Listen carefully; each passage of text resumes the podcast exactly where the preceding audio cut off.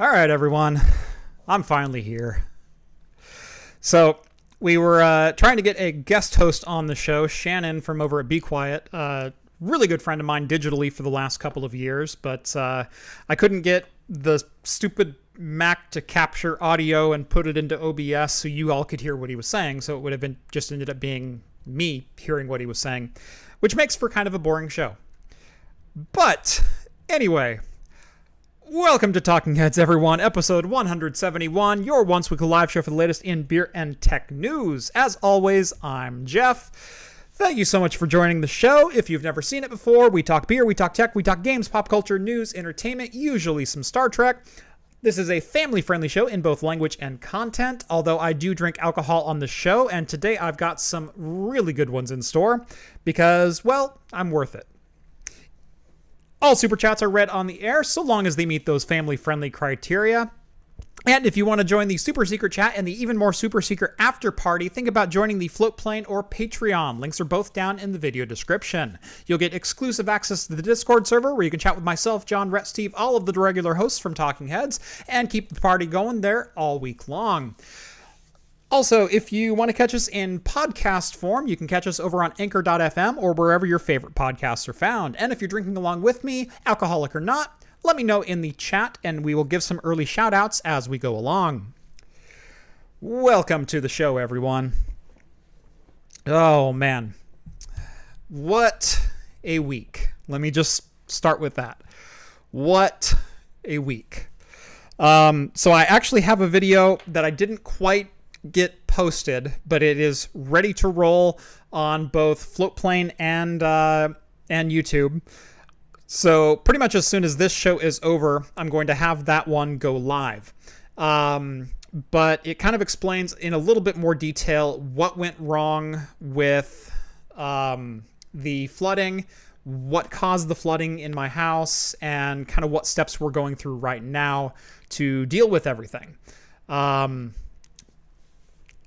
so, yeah, it was kind of a crazy Saturday. Uh, to say the least. Hold on, let me get my chat open here so I can uh, at least chat with all of you. Maybe, if Restream will cooperate. There we go. So, yeah, uh, I didn't share this part in the video, but uh, it's a fun little anecdote.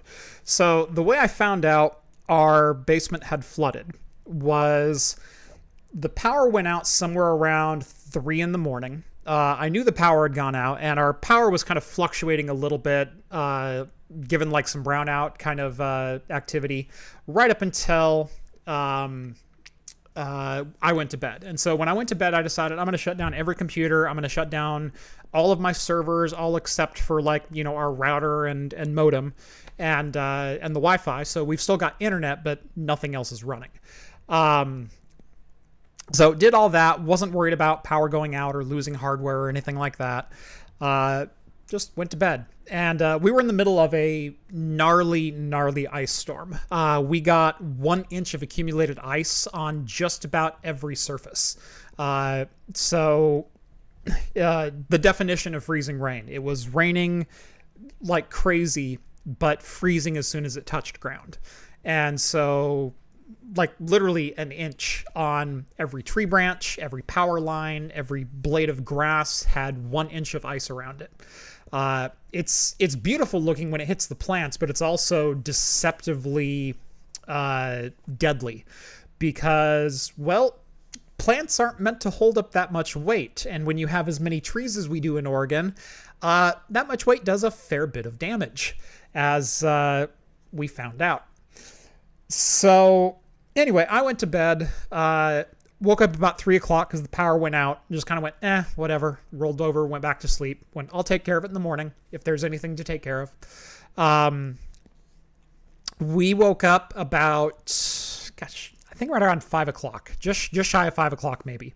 Um, and my daughter woke in or uh, walked into our room, and she had a uh, we have a cell phone for her to listen to music on at night, and she had the flashlight on on it. And uh, she came into the room and uh, she's like, "Mom, Dad," And my wife rolls over and went, Yeah, we know the power's out. It, it's okay. And uh, she goes, Yeah, okay. Well, I have a flashlight, so so I'm good. And she shined the flashlight right in my eyes. And I went, Okay, okay, cool. That's that's awesome. Uh, do you need anything? And she goes, yeah, I could use a little bit of a snuggle. And and she's eight years old. It, it's a little little scary, you know, power being out. It's it's always a little bit creepy. And so uh, my wife goes, yeah, just climb on in and we'll we'll snuggle you real quick. And she goes, okay, let me dry off my feet. And I went, what? And she goes, yeah, my feet are all wet. I went, why are your feet all wet? And she goes, well, there's water all over the floor downstairs. And I threw I, I threw my blanket off and I, I verbatim said, maybe next time you want to lead with that. um, so I ran downstairs and stepped in ankle deep water as soon as I hit the last step. And uh, that was that night. Uh, so I, I spent about the first 45 minutes to an hour getting all of the uh, computers up and out of the water and uh, unplugging all the power strips.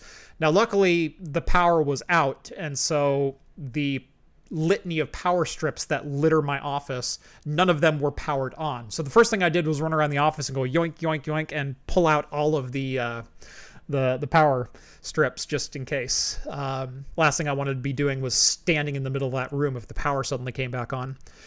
Uh, got that, got all the computers picked up, uh, anything that we wanted to save up and off the floor. Um, and uh, yeah, that was the rest of that night. So I did shoot the video while standing ankle deep in that water. Uh, and but like I said, there is a follow up video coming out uh, probably as soon as uh, this show is done. I didn't want to interrupt notifications of either side of it. But like I said at the beginning of the show, uh, I was actually trying to get a guest host on here, and uh, we couldn't get the Mac up and running in time because my streaming PC is still down and out. Um, it uh, the power supply didn't show that it had any signs of water in it. I know I said I dumped like two cups out of it. That was mostly being held in by the uh, the filter on the bottom of it is why it was draining so much water. But I looked at the power supply and it didn't have a water line. It wasn't wet at all. So I'm not sure why that's not turning on right now. Uh, but I guess we'll find out here soon when I start actually rebuilding my office. Um, Let's see. Right off the bat, we do have a $20 super. Chat. Oh, hold on. Let me rewind a little bit. Novella Hub, $5 super chat. Boom Island Brewing Company, Finn's Fog, New England IPA, 6.2%. Uh, I'm also drinking a fog tonight. Uh, as it turns up. Uh, John J, cleanup fund donation. I definitely appreciate that. Thank you so much for the $5. Uh, Ray sends over $20 for the cleanup fund. Thank you. And East Coast Mods, Thank you. Uh, Twenty dollars for for uh, for your family. Cheers, Jeff.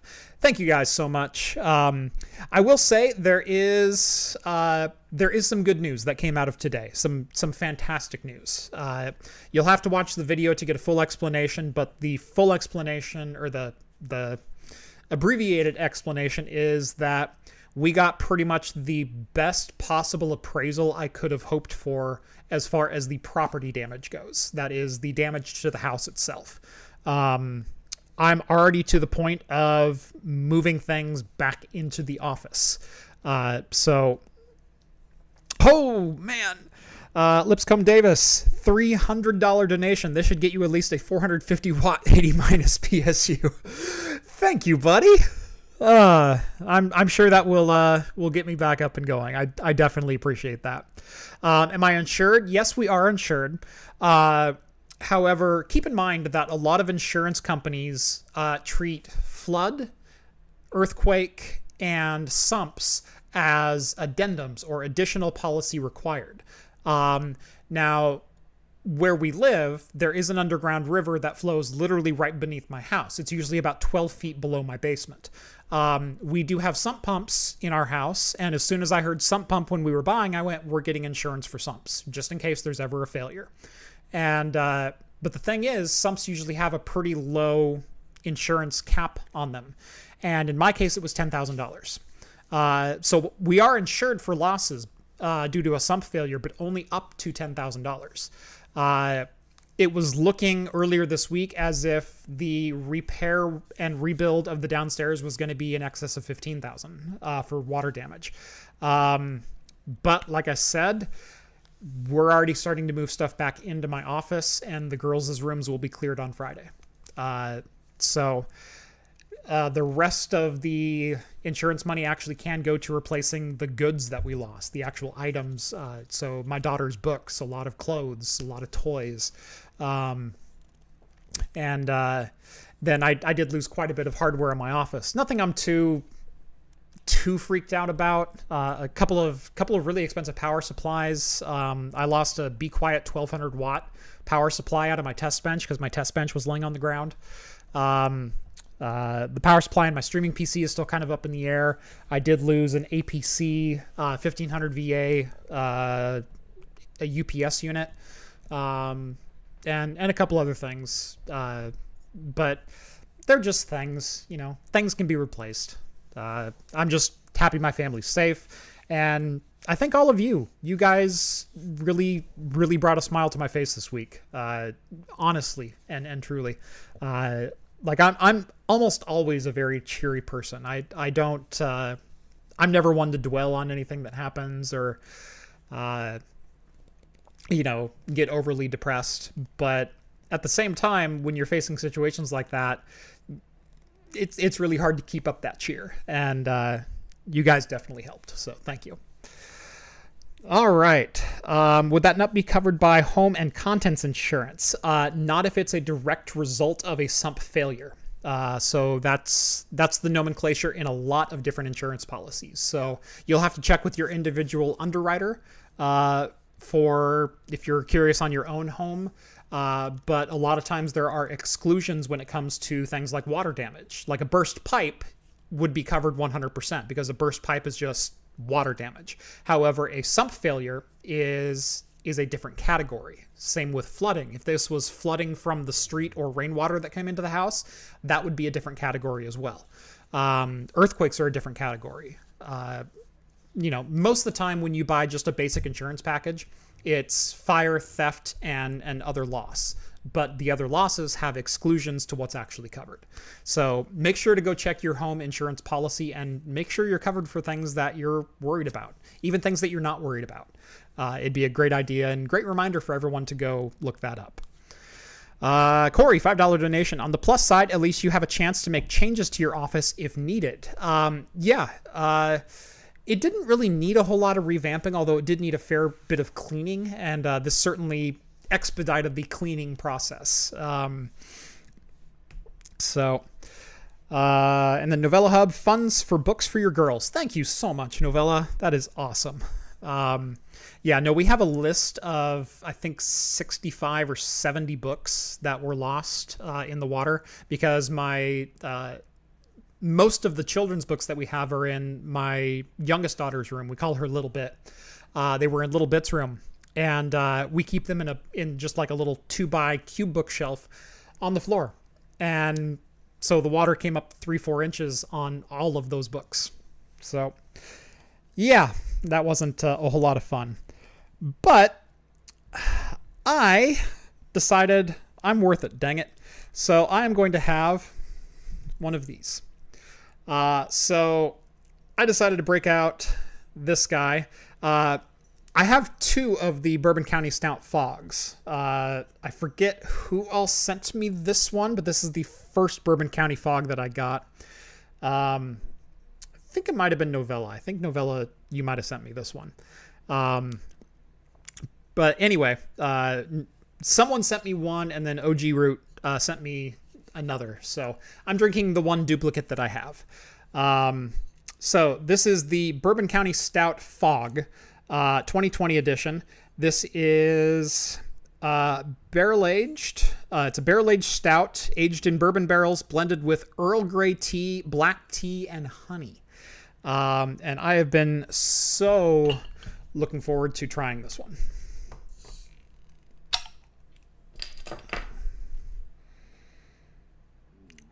By the way, 14.1%.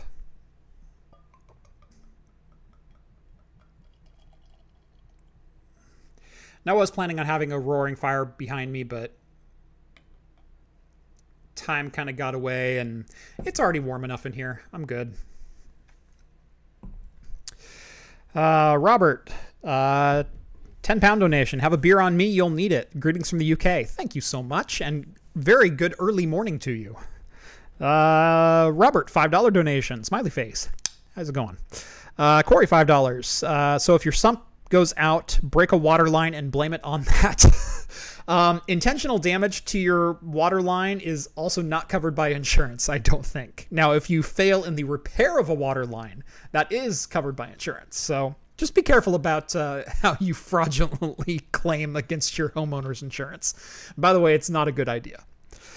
Um, but anyway, from the sound of it, pretty much all of our losses sound like they are going to be covered uh, for the most part. I think we are going to exceed the $10,000 limit uh, uh, with replacing a lot of things. But for the most part, like I said, the, the biggest things were were books and clothes and, and whatnot. That I, I'm bummed out about the books because they do have sentimental value to me. I read to my girls every single night before bed. Basically, since they turned six months old, I've read to both of them every single night. Um, and uh, so it's a little hard to see some of those books ruined like that. But uh, we'll get them replaced and we'll still have all those memories and everything that we can build with new books. So that's cool. Uh, Jim, fifteen dollars. Uh, I've been in your shoes regarding sump issues. Uh, use it uh, use it as you see fit. Stay dry. Um, so thank you so much, Jim. I appreciate it. Um, yeah, this is the second time I've had uh, flooding in my house. Not this house, but we had another incident in my last house that uh, flooded the entire downstairs, and that was about three weeks of remediation and full floor repair and ripping up drywall and trim and a whole bunch of other things. Like it, it was just an absolute nightmare. Um, luckily, neither of my kids were born yet. This is all the way back in 2010, maybe maybe 2011, um, that all this happened. So going through it with kids is a whole different scenario. Let me tell you.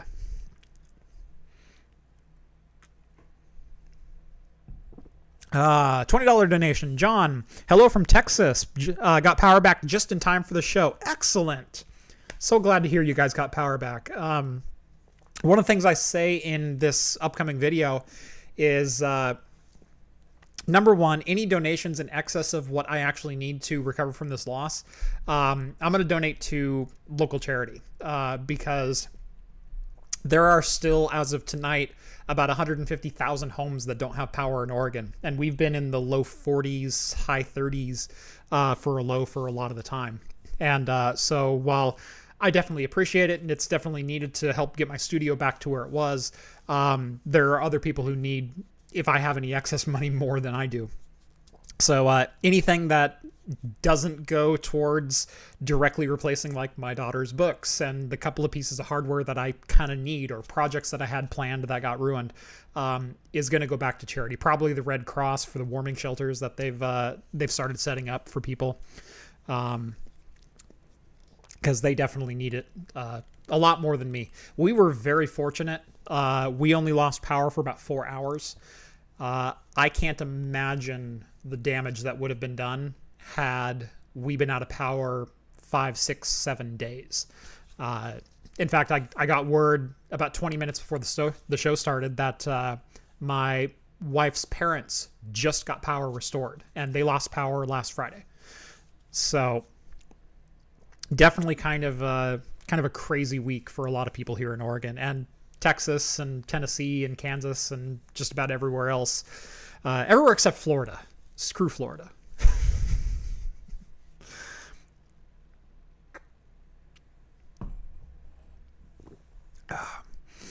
Uh, Alexander, twenty dollars. Grab a case of PBR on me. I won't try shipping Treehouse in a small box again. Cheers. um, actually, I just bought myself a case of the uh, Kirkland Citra IPA Session.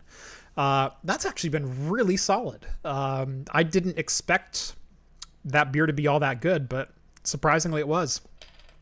Ian, twenty dollar Canadian uh, or twenty five dollar Canadian. Thank you very much. Appreciate it. Uh, Sir Commissioner. Sir Commissioner? Commissar. something. $25. Uh, hey, man, I hope this helps. It's not much, but you do a lot for the community. And sorry, you went off my page here. You do a lot for the community, and that is, and this is all I can do to help. Wish you and the best for your family. Also, everyone suffering from the weather to stay safe. Thank you. And uh, uh, Mufjäger, Mafjäger, Mafjäger, something like that. Sorry, I, I'm I'm terrible with with pronunciation sometimes. Uh, Fifteen dollars. Glad you're keeping your chin up about this. Keep on crafting. Thank you. Uh, Corey, five dollars. Get a generator if you don't already have one. Actually, uh, we were, funny enough, we were already starting to research uh, whole home generators uh, before all this happened, and that is definitely going to be a thing that is installed within the next six months, probably. Uh, is I plan on going out and uh, now Big Big Spoon says you spelled Tesla wall wrong. I'm actually looking at doing a propane generator. Uh, there's a, a couple of different things that kind of lead me to go that way. Number one, I think the Tesla Powerwalls are freaking cool. I really do.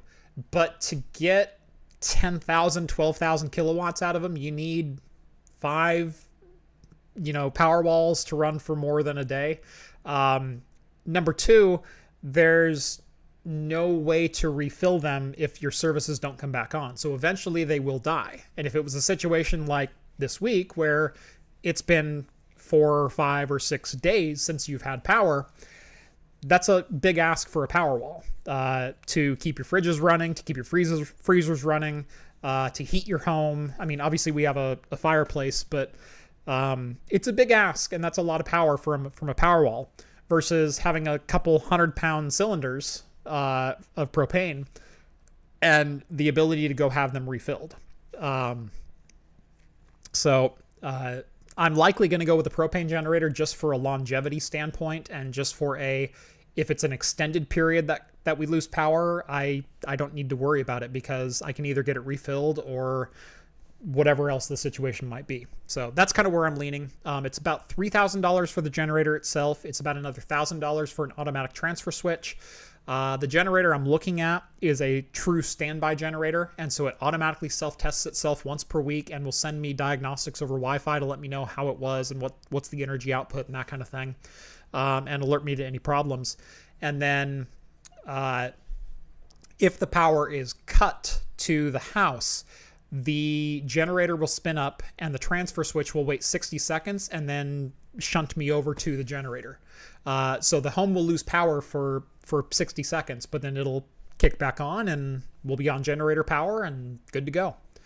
Um, so natural gas generator. The problem with natural gas is when you run into like earthquakes or or different situations like that where the natural gas system is not necessarily more reliable than the electrical grid. And while I know natural gas generators are a thing, and we did consider that, um, and in fact, I've, I've thought about going with a dual fuel approach as well because you can get dual propane and natural gas generators.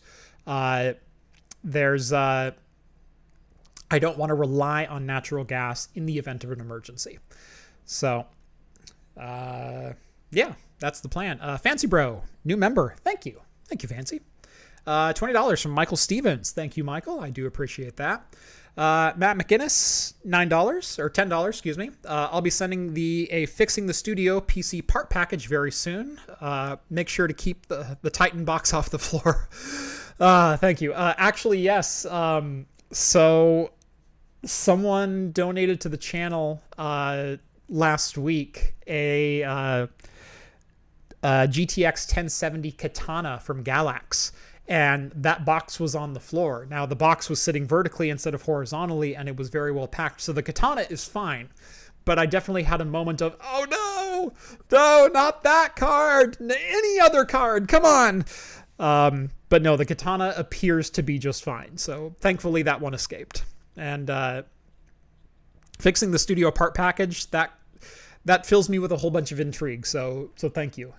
Um, uh, let's see, Ryan, two dollars. Take my Google rewards money. Wish I had more. Thank you, Ryan. I appreciate that. Uh, Uh, HakovaTube, $20. Uh, thank you for your wonderful style and efforts. Your videos are inspiring and very helpful. This isn't much, but uh, hopefully a small contribution will help get you back on track. Thank you, buddy. Appreciate that. Uh, Scott, 25 Canadian. Jeff, I want to help you from up here in Canada as I understand how you feel. I went through the same in 2016. Chin up and chug onward. Continue to produce your amazing videos. Yeah, um, it was funny because, like I said, we were only 45 minutes or an hour into cleanup. I, I had gotten most of the the PCs and power strips and everything unplugged and, and up up to the at least the stair landing they where they'd be safe. And I went, I got to grab the camera and at least do like a, a two minute piece to camera. Just say this week's gonna suck and it might suck for like a month, but here here goes. So, uh, like I said, you can never never count me out for actually creating content. And in fact, in the meantime, I was actually starting to call different office spaces to see if I could lease an office for a month just in case we were going to have to reno the, the entire downstairs because I would be non-functional. But uh, yep, Doggo do a stretch. Oh, is Doggo on the on the show? Yep, there she is. That's Ruby. That's Ruby. Yeah. Her eyes open just barely. Uh, kosher, $100. I know this isn't much, uh, but I hope it helps out, brethren. Thank you so much, Kosher. Much love, brother.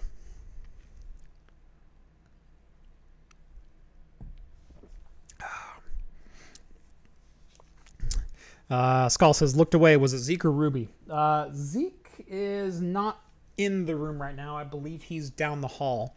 Um, but uh, Ruby's on the bed behind me. Uh, Andrew, five dollars. I'm glad the katana is safe. That guy with the eBay listing won't budge. Yeah, we found uh, a an eBay listing for what was it, three or four katanas, and uh, while I wasn't willing to spend four hundred dollars on a katana because they're a really cool card, but at the end of the day, it's still just a GTX 1070. And uh, like I said, someone reached out and and donated that, so freaking cool. Uh, Novella wants to know how Rambo is coping. Um, that was one of the funniest stories. Um, uh, besides my daughter walking in and going, "Hold on, let me dry my feet off," um, is while we were in the process of getting everything moved up from the basement and whatnot. Rambo most of the time lives downstairs. Uh, he will venture upstairs from time to time, but he gets along well with Ruby, but he doesn't get along all that well with Zeke because Zeke likes to chase him and and whatnot, chase like cats and dogs. Um, anyway, um, I brought Rambo up. I put him into our bedroom and I closed the door and said, like, just chill here. You'll be fine. Um, and uh, we're in the process of cleaning everything up. And all of a sudden, I hear this scrambling downstairs. And I went, oh God, what happened? And uh, both the dogs are standing on the stair landing. I'm like, crap, they chased the cat downstairs.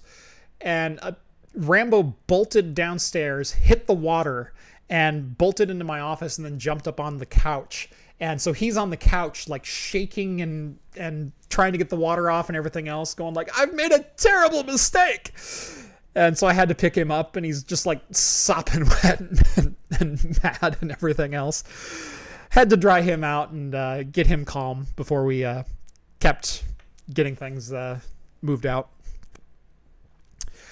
I'm going to talk about this beer for a second. So, uh, by the way, World Peas, $50 donation. Thank you so much, World Peas. Uh, I foresee some investment in shelving to keep electronics off the floor. Uh, there's going to be more investment than that, but uh, yes, definitely some investment in some more shelving, definitely some investment in some more uh, garage shelving. Um, since we moved in a year ago, I've been meaning to get the garage completely cleaned up. I've got it to the point where I can park my car in it now, but there's still too many boxes in the way to move around it efficiently. So this this situation is kind of preempted or uh, motivated us a little bit more, shall I say, to uh, finally tackle the garage and get all of our storage in order as we need to. So yes, uh, there might be some storage videos coming up. There might be some some other things. Uh, Hops and Brews wants to know what I'm drinking. Do you really want to know what I'm drinking, John? Because because you're gonna be mad.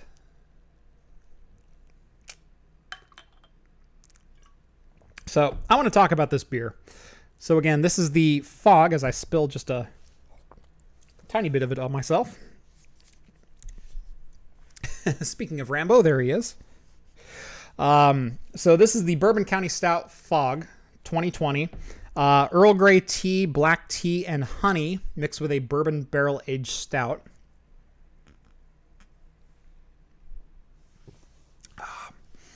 And that is just wonderfully smooth. Like stupid, crazy levels of smooth. But it's 14.1%. It's it's super super sweet, almost bordering on too sweet, but it's playing that line very very nicely, especially with the black tea in there. Um, you definitely want to be a tea drinker to truly enjoy this one, and I I do enjoy a, a really good cup of black tea. Um, yeah, you have just enough of that that herbal bitterness uh, balanced with the tea. Um, there's and there's a little bit of honey that just kind of lingers afterwards. But if you want to talk about burn or alcohol taste or whatever, there is none.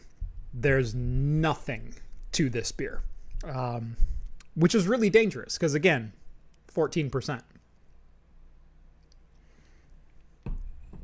Uh, Kevin says, uh, wishing you and yours the best from just up north in Forest Grove. Hello, I've spent quite a bit of time up there. Uh, also did my a first time YouTube purchase, so good as any time, uh, or so good a time as any to figure out how this works. Thank you, Kevin. I I appreciate that. Uh,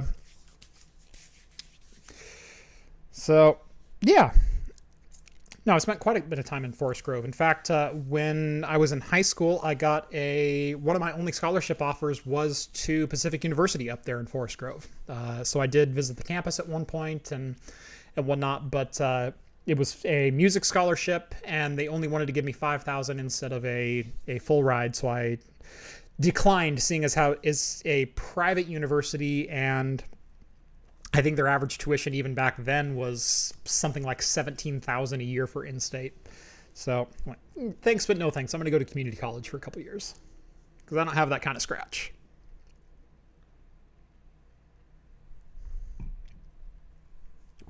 Emma says I drink Earl Grey, Earl Grey because of my grandparents. Then I watch Star Trek. Yeah, um, I started drinking Earl Grey because I watch Star Trek. Um, now, Earl Grey is definitely not my favorite tea. Like I said, I, I really prefer a black tea, um, but it's definitely not bad. Let's see. Do you like Earl Grey for the taste, or do you just want to be like Picard? A uh, little bit of both. Like I said, Earl Grey is not my favorite tea, but it's good enough. You know, it's uh, I definitely enjoy a good a good cup of Earl Grey. Um, not like Picard does, and and I definitely don't order decaf. But yeah, this is good.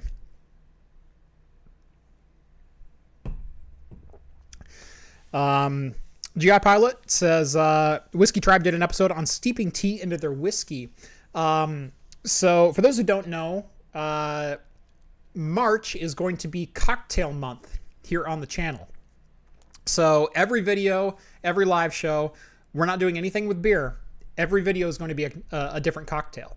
Um, and uh, so it's going to be a fun one, but I've got some really interesting cocktails that are coming up. A couple of like truly craft cocktails where I'm going to have to go out and buy some really obscure liquor or, or spirit or infusion or something like that to make them. Um, I'm going to go out and buy all the right fruits. So if I'm making a pomegranate inspired one, it's going to have an actual pomegranate, not just not just syrup in it. Um, I'm gonna I'm seeking out to do my cocktails properly uh, for the next month.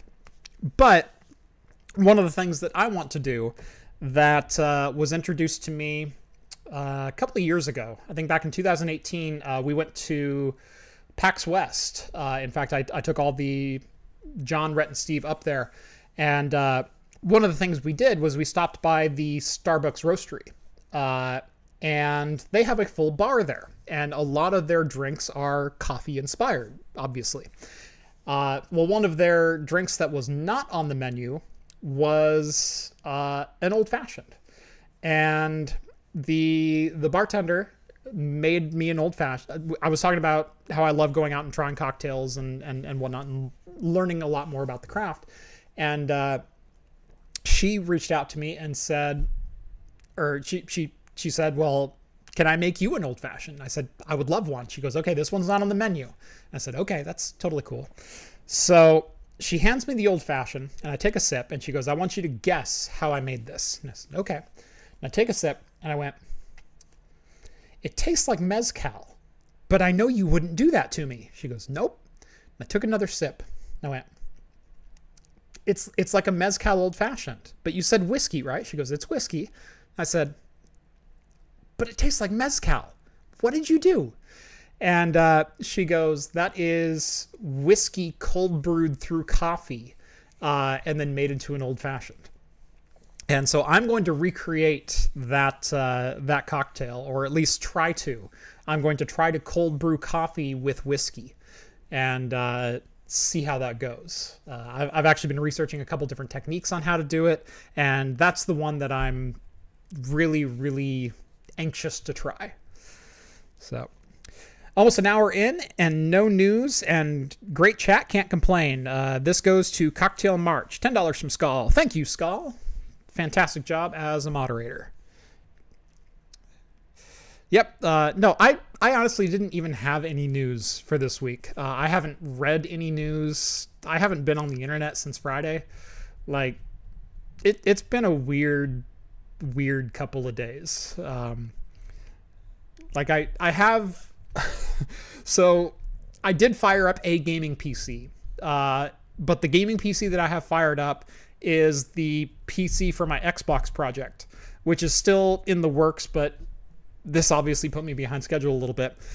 Um, but running my single slot GTX 1650 homemade card, and uh, I've been playing remotely on that on the GPD Win, and it works great. It's it's it's a lot of fun. But uh, yeah, so that's been my only PC time over the last five or six days is playing remotely on a 5 inch screen on a GTX 1650. I haven't done any surfing or I, have followed Twitter a little bit. Um, so I know a couple of things that have happened, but other than that, uh, tech world, nope. Not no no idea. So Apple M1 viruses, ooh, that could be an interesting one. Uh, seeing as how I'm streaming right now on an Apple M1, uh, I have a 2021 MacBook Pro, or 2020 MacBook Pro, I should say. Um, maybe you need to use Stadia for a month. Uh, I'll pass.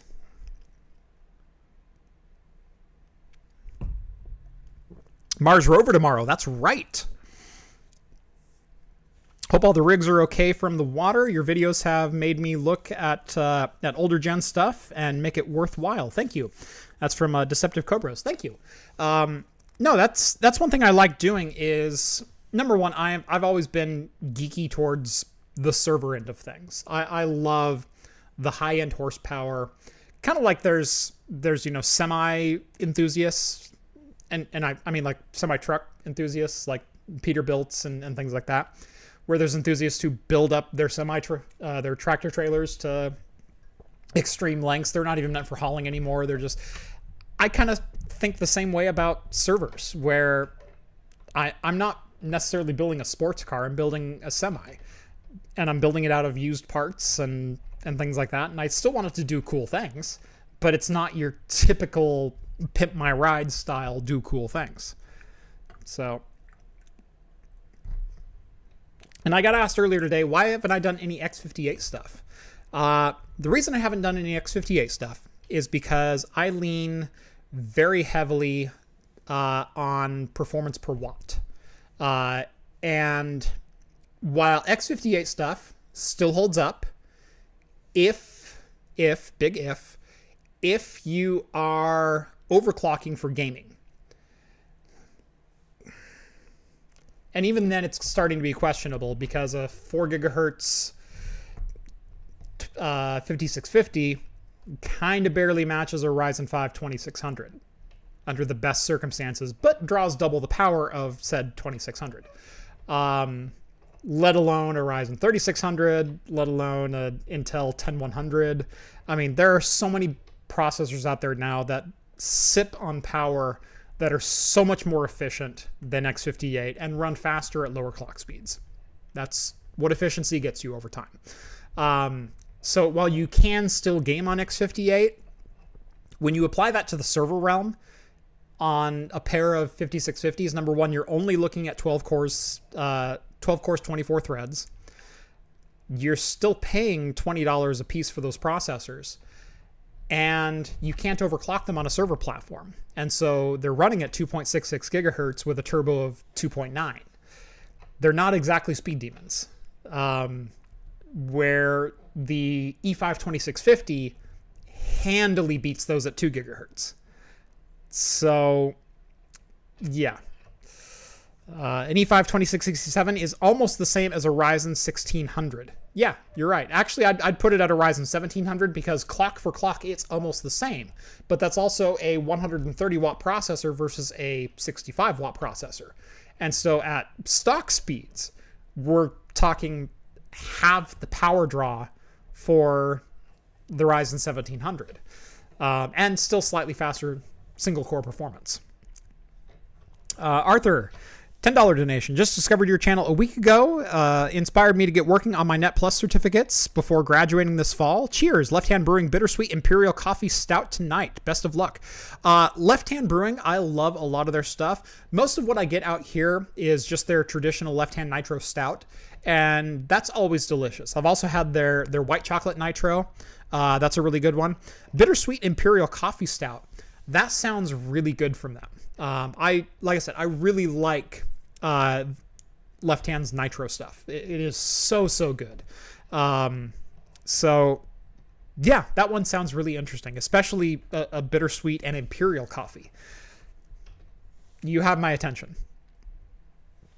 Uh, let's see. There were a couple more. Ba, ba, ba, I love how accessible used Supermicro makes highish end server gear. Dual 2680V4 is a lot of threads.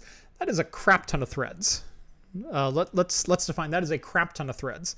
Um, I will say I do have a pair of E5 2699 V3s coming in very soon. So 36 cores, 72 threads.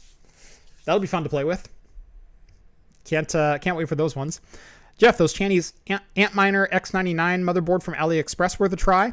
Uh, definitely. Uh, I haven't used particularly the Antminer ones, but I have used a number of others. Uh, I usually go Huananzhi uh, uh, for a lot of my X79 and X99 stuff, simply because I found them to be kind of the most feature complete. Uh, they're missing the least amount of features, and they offer quad channel memory. They offer the right support that kind of thing. Um, when you start going for the super budget stuff, like you can get an X99 motherboard, uh, Antminer and Machinist and a couple others come to mind for like 55 bucks. The the problem with those is often they're dual channel memory instead of quad, or they're using DDR3 instead of DDR4 to keep costs down. But the thing with the DDR3 chips is they're only compatible with certain uh, 26 V3 CPUs. And so you have to get like the 2678 V3 or a couple of other compatible non-listed SKUs from Intel.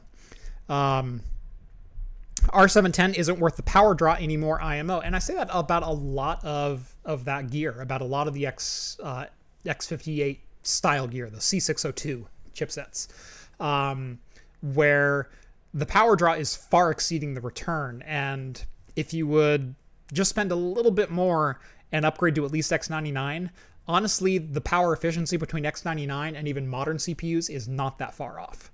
Uh, the the X79 CPUs, the the C604 chipsets, and so the E5 2600 V1 and V2, Sandy Bridge and Ivy Bridge, they're still kind of what the modern processes are. Now they're only using DDR3, but DDR3 is a lot less expensive. Usually a lot of home home server tasks, home home labbing tasks aren't all that memory speed intensive, and so you can get a lot of memory for pretty inexpensive.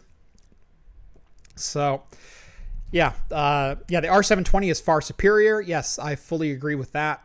Um, but uh, yeah, I, I've I've I had a love affair with X58 for the longest time. Um, and to some extent I still do. And in fact, I have an X58 video coming up on the channel. In fact, it was supposed to be posted on Saturday. I was supposed to be done with the benchmarks uh, that day and publish that video, but I haven't been able to finish the benchmarks. So, but no, there is an X58 video coming out like next on the channel.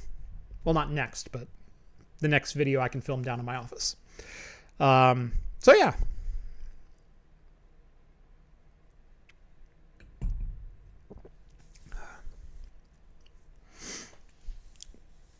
a few R720 XDs, R320s, and R730 XDs. Ooh, very nice. I run my TrueNAS under Proxmox. Excellent. Uh, do you have a P.O. box for beer donations? I certainly do. Uh, it, if it's not down in the video description, it will be very shortly. And as I'm speaking this, I'm sure Skull is busy copying and pasting. Uh, Craft Computing, 1567 Edgewater Street Northwest, box number 51, Salem, Oregon, 97304. Usually it is uh, in the video description. It is not right now. Okay, I will make sure and and edit it in. Usually I already have that done, but this was a very hodgepodgey stream. Obviously, I'm in my living room, so Yeah, there we go. There's Skull. Want to send Jeff something? Craft Computing 1567 Edgewater. Uh, can't say much. I'm still sitting on a Xeon X5675 and an HD 5870 and 128 gigabytes of triple channel DDR3. How did you get triple channel and 128 gigs? Because you should be running 92 gigs or 96 gigs if you're actually in triple channel, and that would still be with six 16 sticks. Uh, so if you're running mismatched sticks, if you're running a a 16 and a 32, or two 16s and a 32, which would kind of get you there. Um, yeah, that would exactly get you there. Uh, I don't know if you're actually running in triple channel. You might want to check that.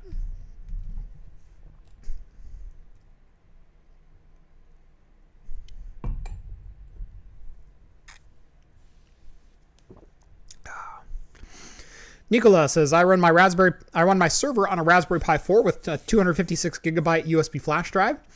Honestly, I've been toying with doing a Raspberry Pi server stack for home lab use uh, for a long time, a very long time. Uh, I think I might actually need to just hunker down and do that, where I can do a small home NAS and Pi-hole and a UniFi controller and and some other features that people would actually use in their home, but have it be literally in a small Raspberry Pi cluster kind of setup.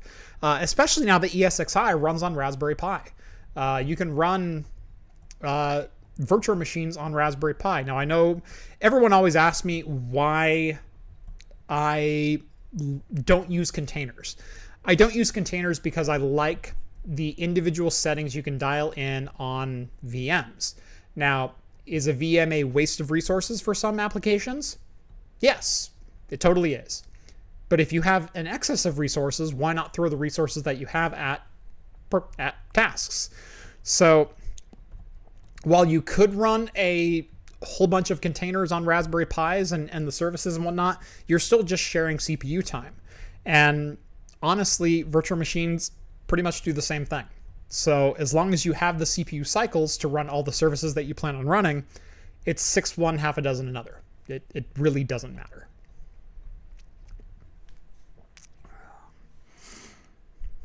Didn't think of Linode? Yeah, you could also run it on Linode. Hashtag not sponsored in this video because they didn't pay for this segment. But uh, no, the, uh, Linode has a lot of compelling options, especially for uh, low end use. Like if you only need a couple of CPUs and and like 150 gigs of storage, five to ten bucks a month, and you can run just about any service you want on there. Uh, so this episode not brought to you by Linode, but the next one probably will be. So uh, linode.com slash craft computing today to get a uh, $100 60 day credit and uh, and get your home lab started today. That's linode.com slash craft computing. And now back to the show. By the way, this space for sale.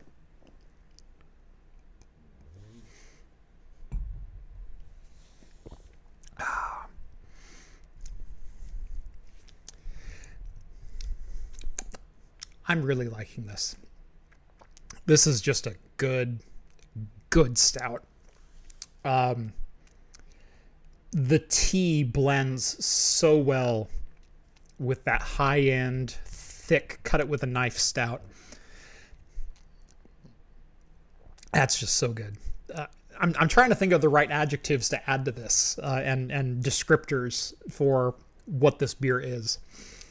Like I said, I can taste pretty much everything that's in the description. Um, I and I'm, I'm saying taste as far as I can taste the tea. I can't tell you it's Earl Grey or black, but I can tell you there's tea there, and I can tell you I like it, and I and I can tell you it balances very well with the the very very rich dark chocolate that is present in this stout. Um, usually there's quite a bit of a coffee roasty note because of the oak that the uh, that the Bourbon County stouts are aged in. Um, I'm not getting so much of a roast in this one. Um, so it's it's a little bit dialed down on the coffee, a little bit dialed up on the chocolate, uh, and a very bittersweet dark chocolate. And you've also got that, like I said, a little bit of herbalness, herbaliness uh, in the tea in there, and then just a little bit of honey to finish it off. It's quite good.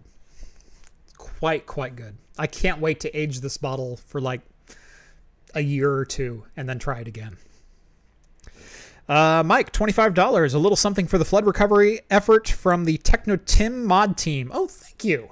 Thank you, man. That is awesome. And uh, say Techno, uh, tell Techno Tim what's up. He'll know what I mean. Um, no, actually, I have a shout out to Techno Tim coming up in the video talking about the flood because he and I talked off camera for a little bit and uh, uh, he offered if I need to like spin up some servers, if I have anything like I have to run, uh, he offered me a whole bunch of server space, uh, no cost. Just just send send him over VM files and that's really cool. Um, none of my servers are so critical that I have to run them right now. Like, and especially because most of my family doesn't have power. Um, we I don't have to worry about Plex being down or anything like that. Um, uh, hops. So you're drinking my bottle. Um, I'm drinking a bottle. By the way, I had three of these ones in my fridge today. so, um, Techno Tim, I love that guy. Yeah, uh, but no, uh, he was one of the first people to reach out when uh, when I posted that that flood video, and and like I said, he immediately just said, "What infrastructure do you need? I'll fire it up right now, and and you just let me know." So huge shout out to Techno Tim for for being there, and a lot of the other professional YouTuber community, YouTubers, uh, PR vendors, etc. Um, they they reached out in droves and and said, "Man, if there's anything we need from you." Or if there's anything you need from us, just let us know. Like I said, one of my biggest losses as far as hardware goes was a uh, Be Quiet 1200 watt uh, Pure Power 11 and uh, I mean that's an expensive power supply. It's like a three hundred dollar power supply. And Be Quiet just went, yeah, that's cool. Anything else you need? Did you lose any fans? You know what? I think I lost a kit of like three or four Noctuas, and they're like, okay, cool. Were, were they the high speed ones? I said, yeah, they were the industrials. They say, okay, cool. We'll send you four of the. Uh, of the the high speed Silent Wing 3 PWM in 120 and 140. I went, okay, cool. That'll definitely cover me. Um, and uh, and I've had a number of other vendors reach out as well and like, dude, did you lose anything of ours? What do you need? We'll get it back to you. So uh, honestly, this whole experience has just been just sways of emotion from from you know low to high and, and everything in between.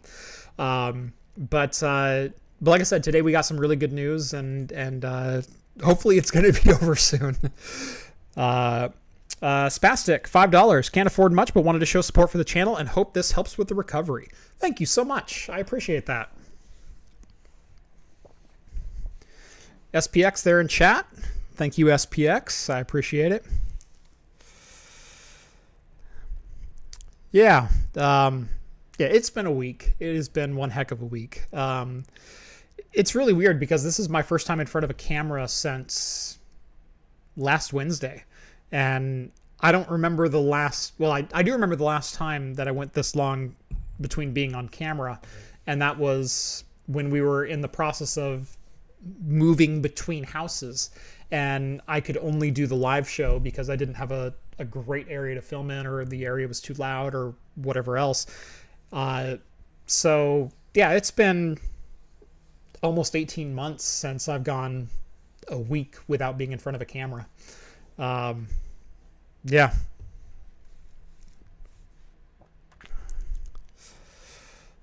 Let's see. What else is in chat? Like I said, I, I looked up some stories. Uh, retailers are already raising the price of the RTX 3060. Are you surprised? Like, it's not even announced yet. You know it's going to be driven into oblivion. Probably one of the funniest stories that I saw this week was that Nvidia is going to start remaking the RTX 2000 cards, so we won't be able to buy those either.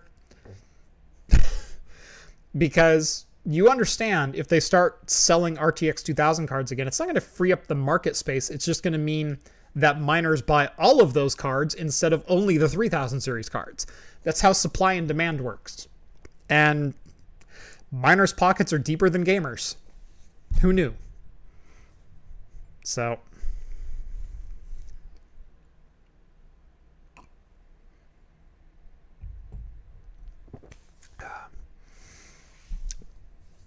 Sean with a $50 donation. Thank you very much, Sean. I do appreciate that.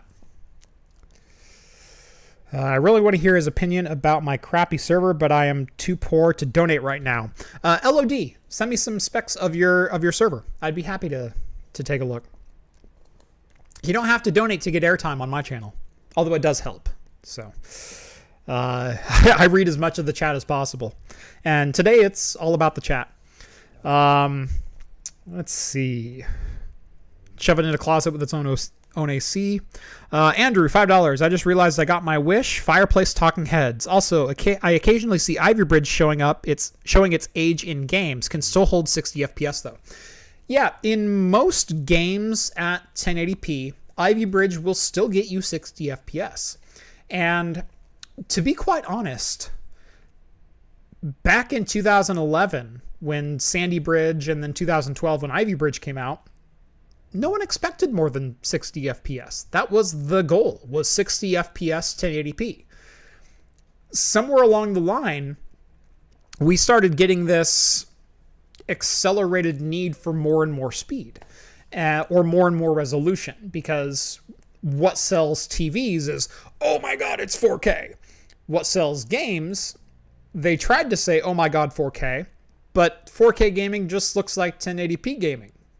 There's not a lot of difference there, especially with anti-aliasing on 1080p versus 4K with no anti-aliasing. Like it's it's very similar. Um, but uh, the thing that does start to sell games is when monitors can start to keep up with the frame rates that your video card can pump out.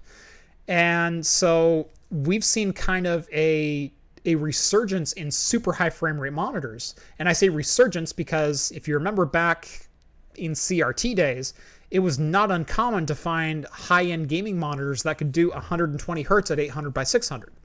Like we've been there before. And then we went to LCD because LCD is the new cool thing that uh, can only display one resolution natively and can only drive at 60 hertz because the controllers are not designed to go any further than that.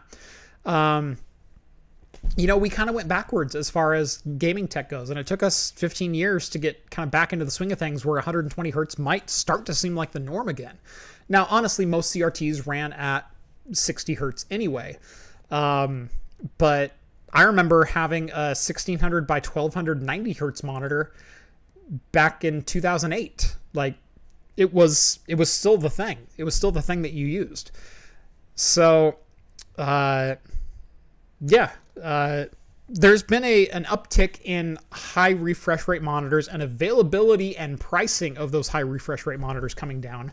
Uh, you know, you look at, at companies like Pixio who have 1080p 144 hertz screens for like 160 bucks, and and they're actually really good screens. Um, and uh, you know you can go all the way to 240 hertz and now 360 hertz, depending if you're willing to to shell out that kind of money.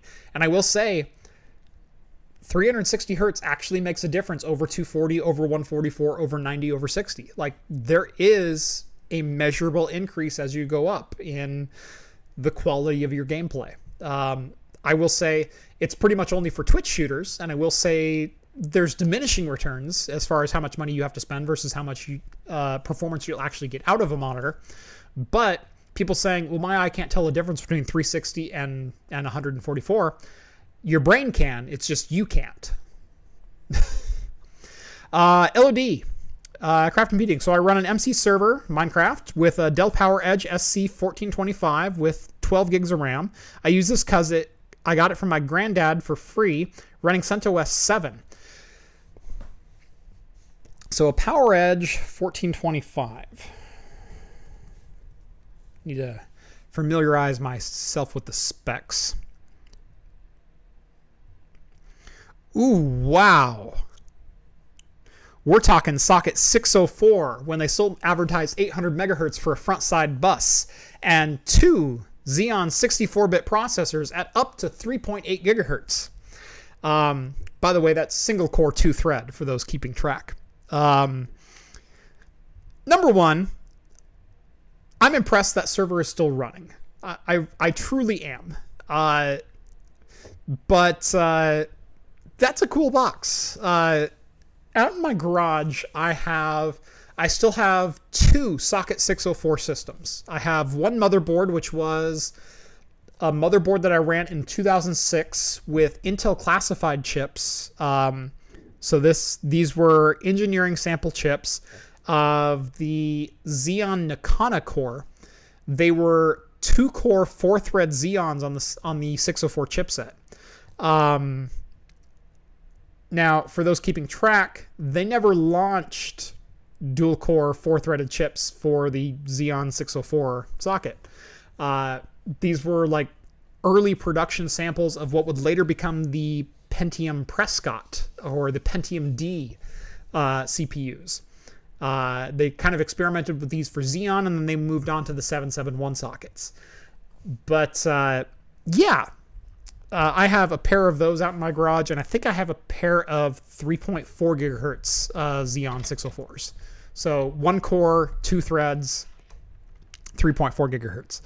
Um, that's an old server. It's a very old server. Um, how many people do you run on Minecraft on there? That's what I want to know. Uh, because man, that's not a lot of horsepower. Um, and and I know you're running that thing because you got it for free, but man, if you had like $150 for like an Athlon 3000 or a, a, a, G, a 3000G, like a dual core Athlon with a with a micro ATX motherboard and like 8 gigs of RAM, it would crush that thing. And I don't even mean close. I mean crush that thing. So, and draw like one fifth the power because those Xeons were were hungry. Uh, Frank Mather, ten dollars. Uh, thank you for your videos. Uh, what's your opinion on Unraid for Plex server? Uh, honestly, Plex will run on just about anything, and um, I'm I'm not necessarily I'm not anti Unraid, um, but Unraid is kind of like a do-it-all virtualization and file serve host where I prefer the feature set of TrueNAS and Proxmox or ESXi or even Hyper-V compared to what Unraid gives you. Um, so it's it's not like I'm I'm anti like Unraid sucks. Unraid has its place. The place that I see Unraid in is you have one server and you want it to do everything. In that case, it's a great value. If you have multiple servers, though, and you can afford to have dedicated hosts for different things, there are better options out there. Plus, Unraid costs 50 bucks and everything else is free. But, um, yeah, uh, Plex, like I said, Plex will run on just about anything, um, especially if you can give it just a little bit of encode power. Um, so, Rambo went somewhere.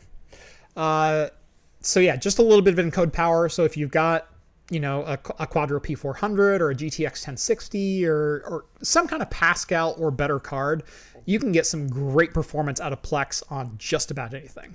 So yeah, that's my opinion on it. Uh, let's see. Tanner, $25. Love your home lab content. Just moved my main server to Proxmox, and I will get my other one on Proxmox here in a few weeks once I get some more time. Excellent.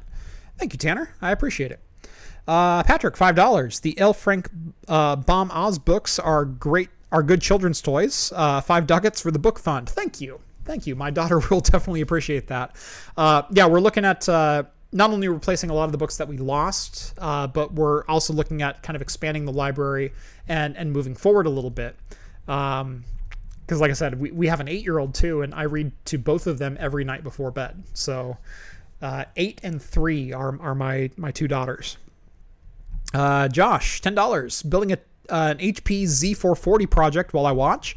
Xeon E5 1603 V4 uh, to Xeons 2680 V3 CPU swap. Really enjoyed and I've, I've really been enjoying your channel. Thank you, Josh. Um, yeah, the Z440 is a great starter place for a lot of X79 slash C60, no, it's C612, isn't it? Um, uh, chipset systems. Uh, they're pretty easy to work on. They accept pretty much any hardware, which is actually shockingly still rare for HP systems. They kind of went a little bit more proprietary with a lot of their gear, especially when you look at starting with like the Gen 8 uh, series uh, servers. They're they're a little bit tough to work on sometimes, but the Z440 is still a great platform. So, no, and the 2680 V3, great processor. So have fun with that. Uh, uh, Lina, Lynn, Lynn. I'm gonna say Lynn. Uh, twenty-five dollars. Always enjoy your videos and and wanted to help out a fellow Oregonian. Cheers, man. I really appreciate that. Or whoever you are, male or female. I don't know. Uh, Andrew, ten dollars. Do you find an old non-x86 DEC, IBM, and Sun server sexy? I have a Sun SPARC Ultra 45 in my garage. Uh, maybe not feature-wise, but just how things can be uh, can be organized. Um, they're certainly unique, uh, and I say this streaming from a MacBook M1 ARM-based processor. Um, there, there's different different things that are more efficient at, at different projects, different workflows, and uh, while I don't see the point of running anything Sun SPARC today. It's still a unique platform, and at one point I had a, a version of Ubuntu running on it. Uh, I, have had, I think, three Sun Ultra 45s uh, in my time. One of them, only one of them was a dual CPU system where I had both CPU slots populated. I had all eight RAM slots populated. So I had something like four gigs of RAM in there. Uh, might have even been I think it was eight gigs because I, I, think it was DDR2 days. But uh, yeah, so I've, I've I've played around with some some non x86 hardware. What I'm really looking forward to is seeing what Apple does with ARM moving forward because you know the M1 was just a tease. The M1 was just a sampler of kind of what's to come. Uh, especially if the rumors end up being true about a 32 core high power ARM CPU. Not like 16 light and 16 high power, but like the high the four high power cores that we got in the M1, but cranked to the max and 32 cores inside of a Mac Pro expandable tower. Oh, like give me some of that. Give me some of that. But yes, I, I do find alternate architectures a little bit sexy. Yeah. Not gonna lie.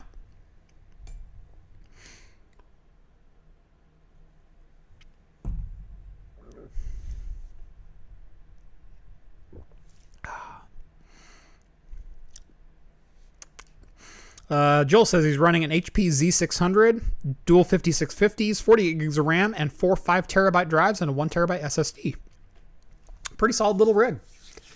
Um, no, I ran dual X5650s in a couple of different systems that I've had. Uh, most recently was a Mac Pro that I did, I think, way back in 2017. I think I rebuilt that system.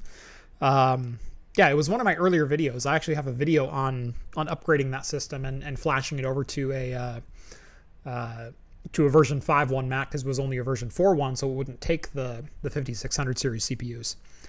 So, but no, they and honestly, those CPUs still kind of have their their place. they're they're certainly not the fastest things anymore, and I don't recommend anyone go out and buy them anymore. But at the same time, I also don't feel this huge rush to need to replace them if they're still doing what you need them to do.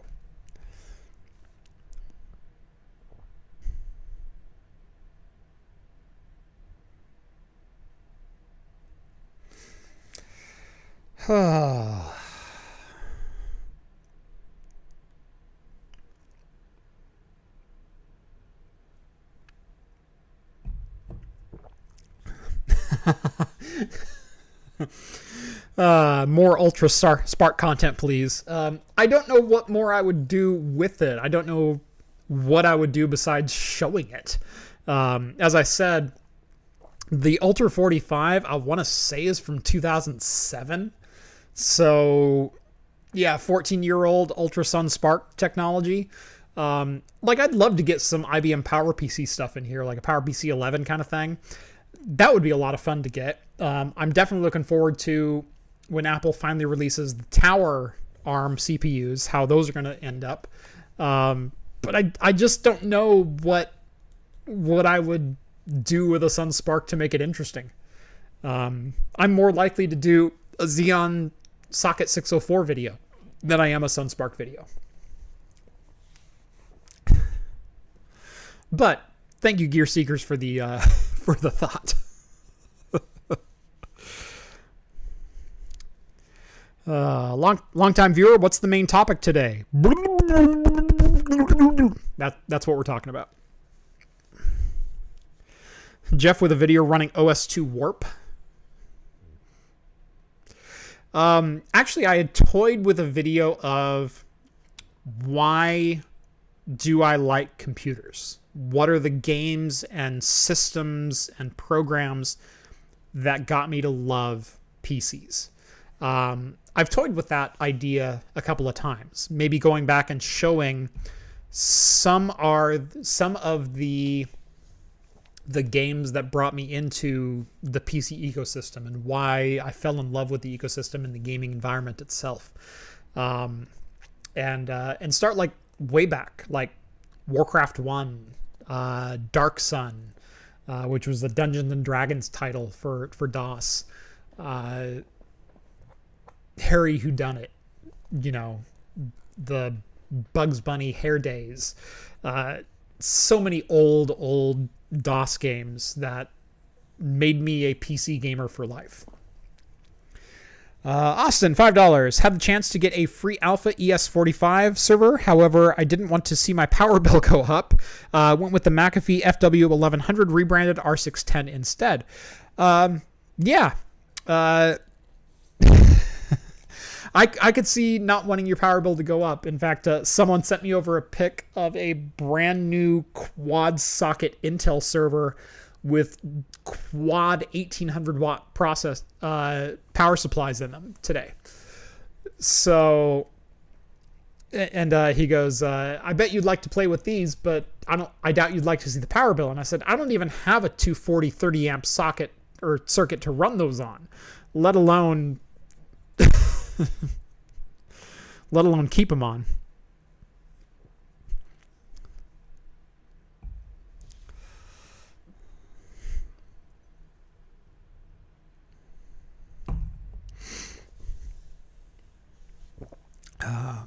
Descent, yeah. Oh, I was a, I could drive, I could fly the Descent uh, ship like a sewing machine, using only my original IBM keyboard.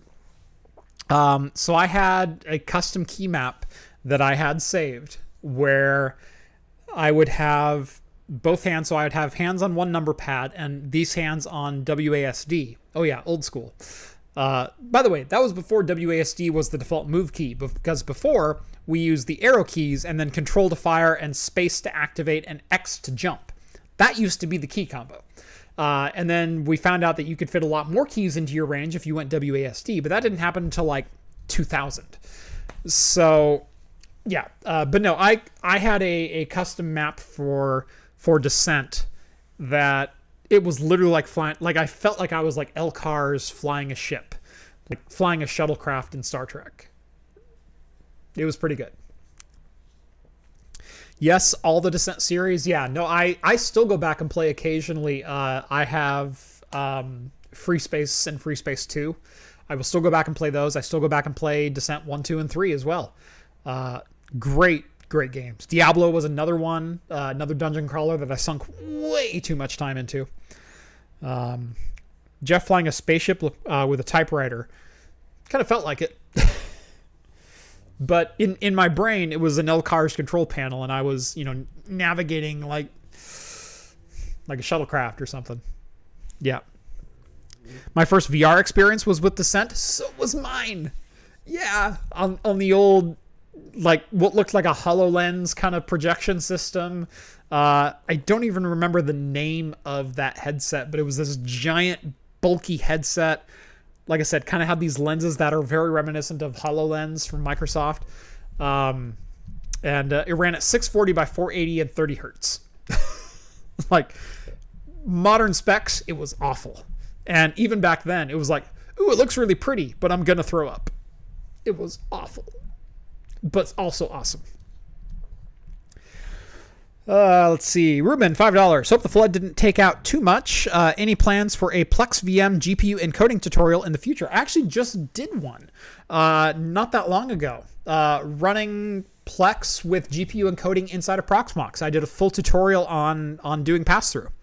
Um, uh, so pass through okay for me, but not encoding properly. There's a couple of different steps that you have to run to make it encode. Number one, you do have to have a Plex pass because it is a premium option inside of Plex.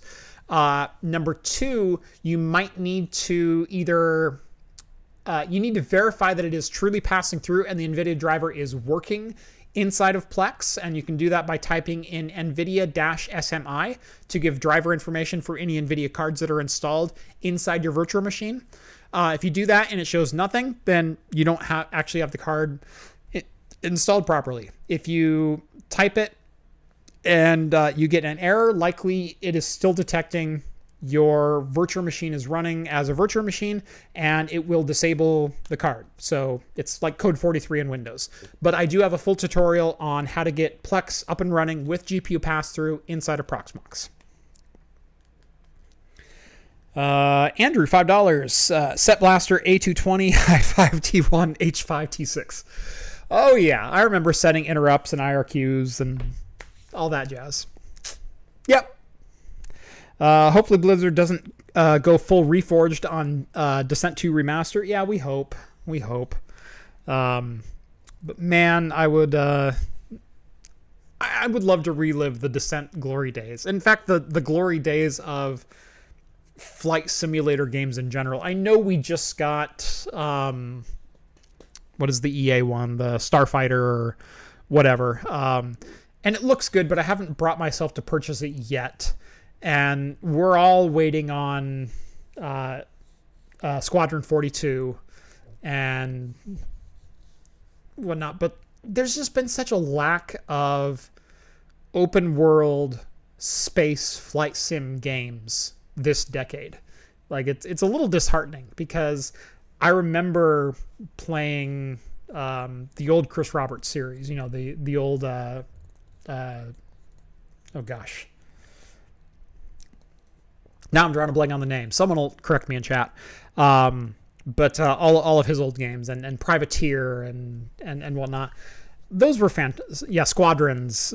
Uh, yeah, Star, Star Wars Squadrons. Thank you. Um, but uh, yeah, it's there's been a, a genuine lack of good space sim games. Um, I have played Elite Dangerous, and while it is very good, it's very, very good, um, and it's very in depth, it's also. It feels a mile wide and an inch deep. Um, where it feels I'm doing the same seven missions over and over again. And and this is a lot of the challenge that space flight sims run into um, because I can go all the way back to like Maelstrom, which was a two-dimensional uh, space civilization style game uh, with very little combat, but but very similar. There's only so deep you can make these games without making them repetitive, uh, and it's a really difficult mark to hit. and there's been some games that promise to have you know endless endless voyages and and did I ever pre- play freelancer? Of course I played freelancer. Um, I couldn't get over that the control was mouse only because God, I only ever wanted to fly that thing with a joystick. Um, but it was terrible. So yeah, I love freelancer as a game. I hate the control scheme though.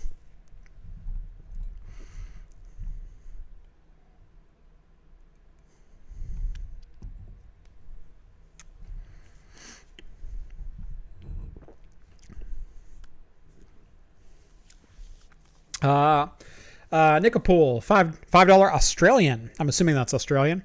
Uh, I want a freelancer sequel and remake. Perfect blend of world building, sim, and accessibility. All the macro aspects, none of the micro.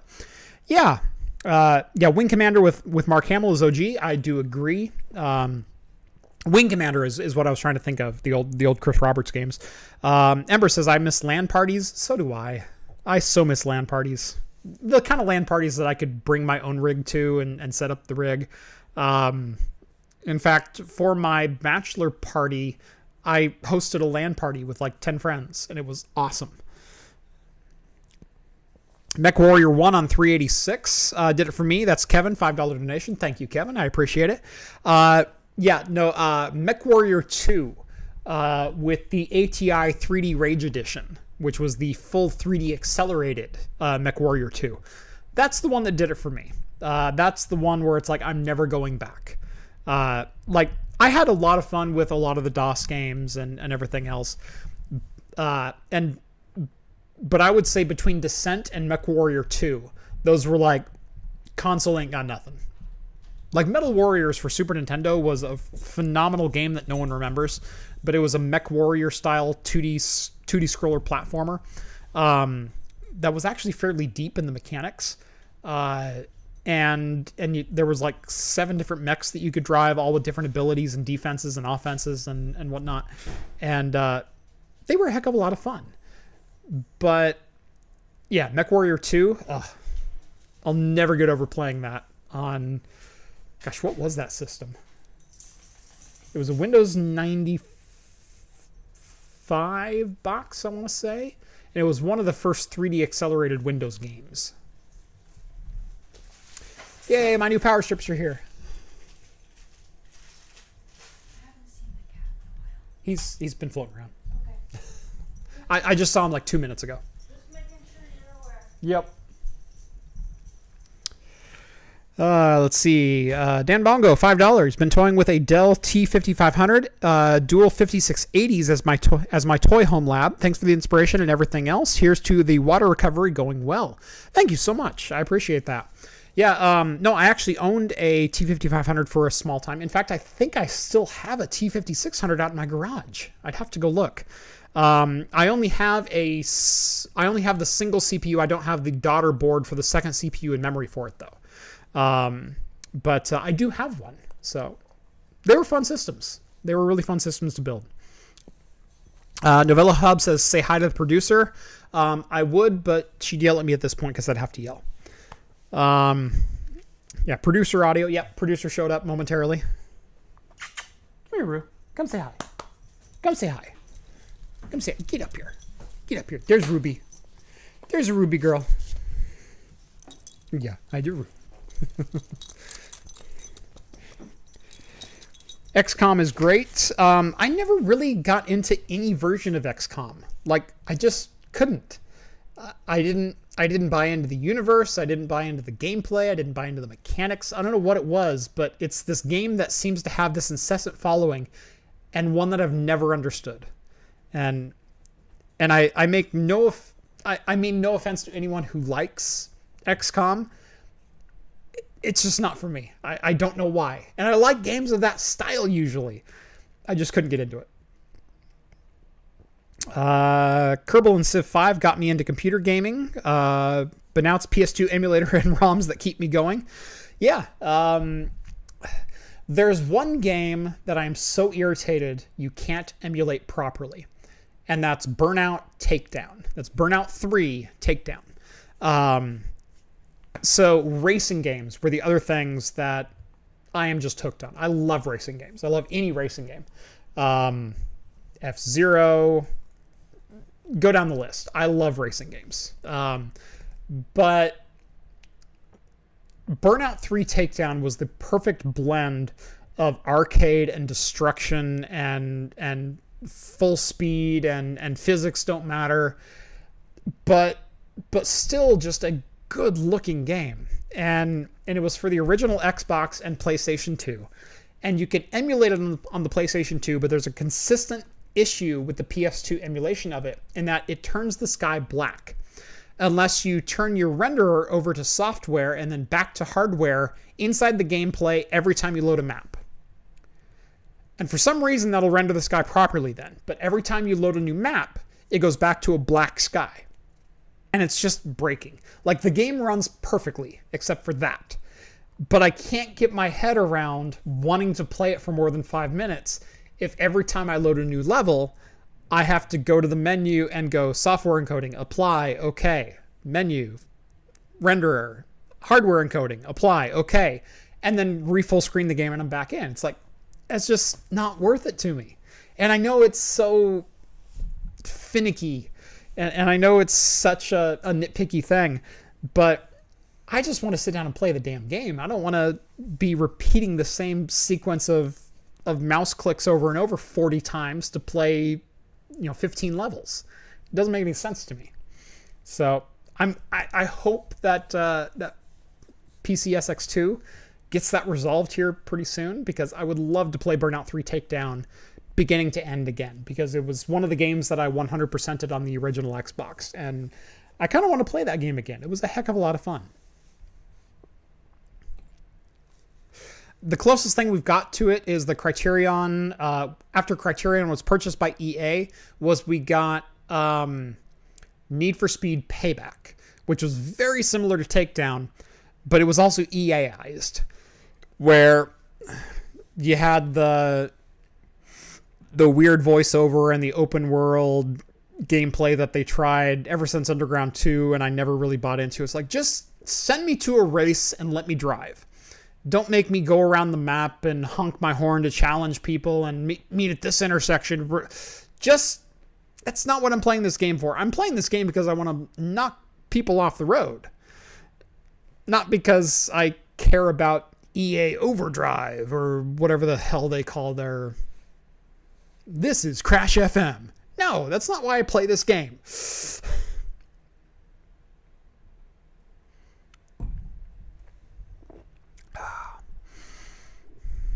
Uh, what else do we got here?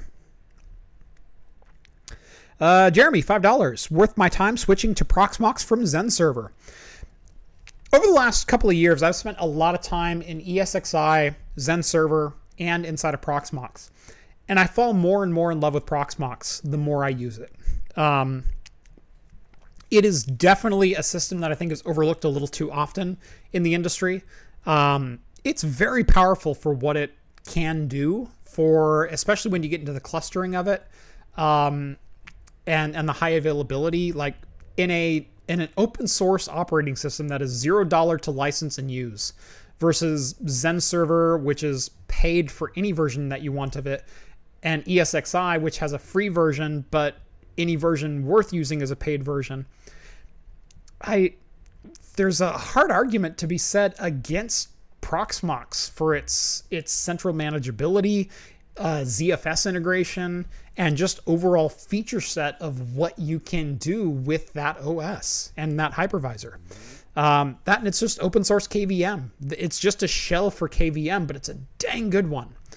So, uh, Big Big Spoon, twenty dollars. Congrats on the new pool in your basement, buddy. Hashtag pandemic vacation. I plan to send you a Brad uh, Brad Gossi children's book. Um, I'll see when it gets here if it's something that can be read to my children. Actually, I completely forgot I had a package from Bite My Bits, and I forgot to ask him if I could open it on the air. So if you give me about 15 seconds, I'm going to run downstairs and I'm going to open a package that is completely unopened from Bite My Bits. And uh, you'll either see it or not. So hold on. I'll be right back.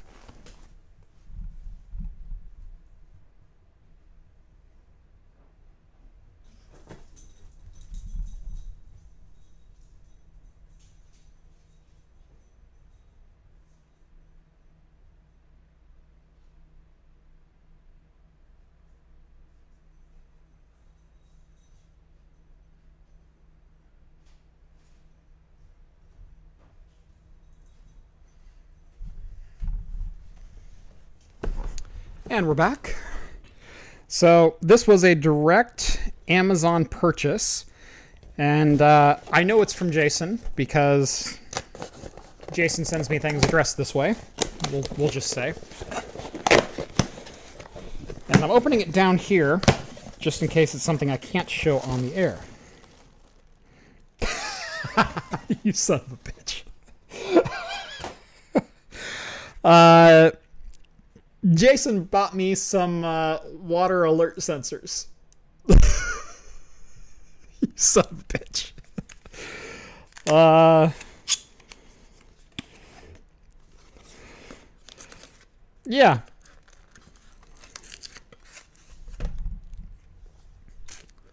Water alert sensors.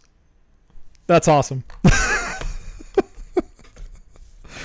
Uh, what do you get the man who has everything? Something to keep his basement dry. Thank you, Jason. Thank you. I actually appreciate that, and I will probably install them. Um, so, a lot of people ask, well, don't you have high water sensors? We do. They also run on 110. So, they're kind of useless when the power goes out.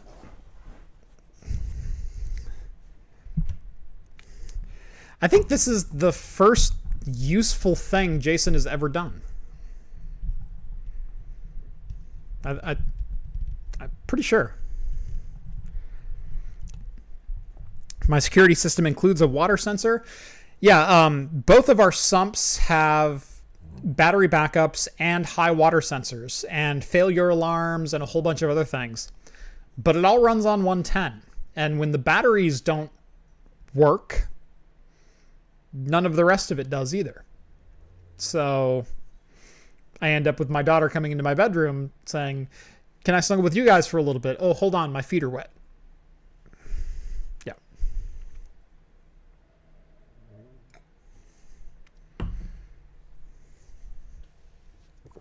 Isn't KVM QEMU more software versus bare metal?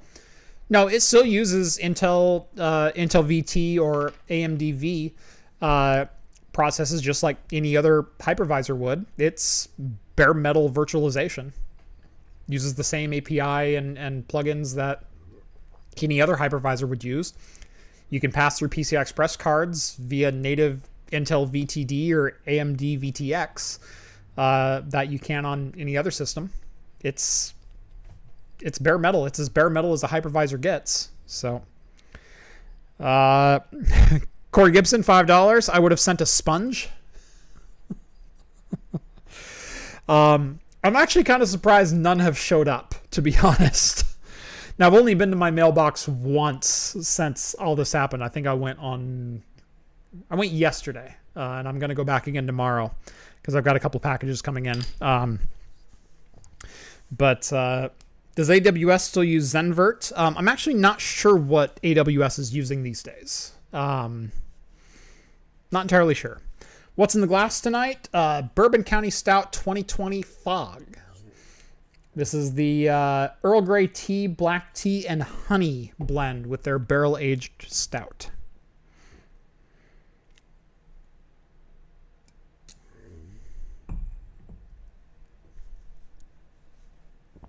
And it's quite good. Very, very good.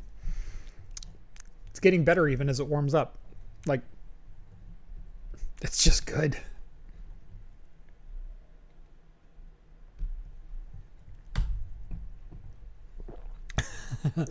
Rev says so and jelly right now. Yep. Uh, AWS switch to KVM. Okay, there you go.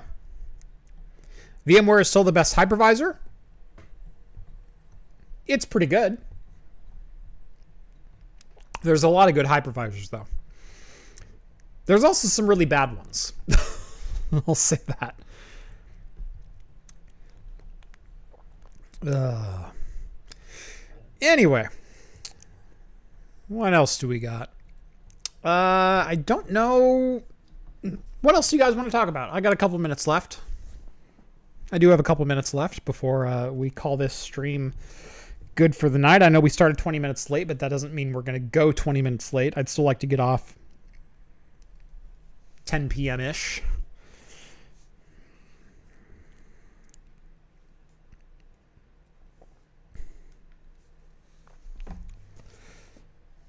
Do you like Hyper V? Um, I administered Hyper V for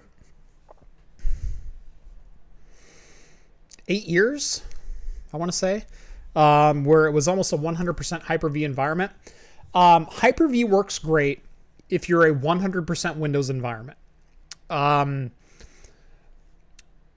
and I'm going to make a comparison that's not often made, but it really makes sense. Hyper V is Microsoft's attempt to out Apple Apple, where you have to live within the walled garden. If you want Hyper V to work properly, you need Active Directory and domains and schema and, and everything else underneath it. If you want your Windows servers inside of Hyper-V to act properly, they have to run Windows. They have to run the Windows services that are meant to be running. And they have to all be the same version. And you can run Linux under Hyper-V, but half your crap is broken, like backups. Uh, you can run whatever you want under Hyper-V because it's still just virtualization based on Intel VT and, and AMDX. But there's so many problems and so many features that are missing. PCI Express pass through. It's not there. Uh, SRIOV support. It's not there. Uh, it works really well in an all Windows environment. The problem is you have to be an all Windows environment. And there are so many justifications for running non Windows native services. Uh, DHCP and DNS. Let's say you want to run NX Filter instead of a Windows DNS server. It'll run inside of a Hyper V environment, but it's kind of a pain.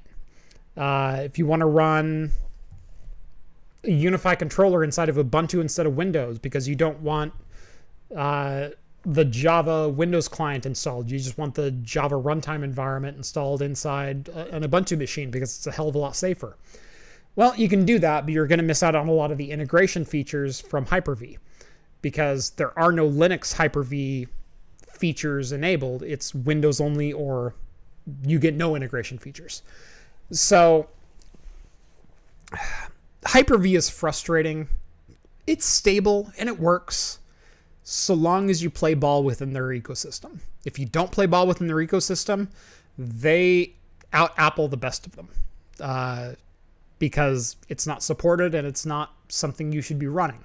So, yeah, that's my opinion. Uh, Ian, $10 donation. I'm 25 and need to get my life together. I've been into computers since I was five. I've been interested in networking and service for a long time. Uh, do you have any tips on how to get into the industry?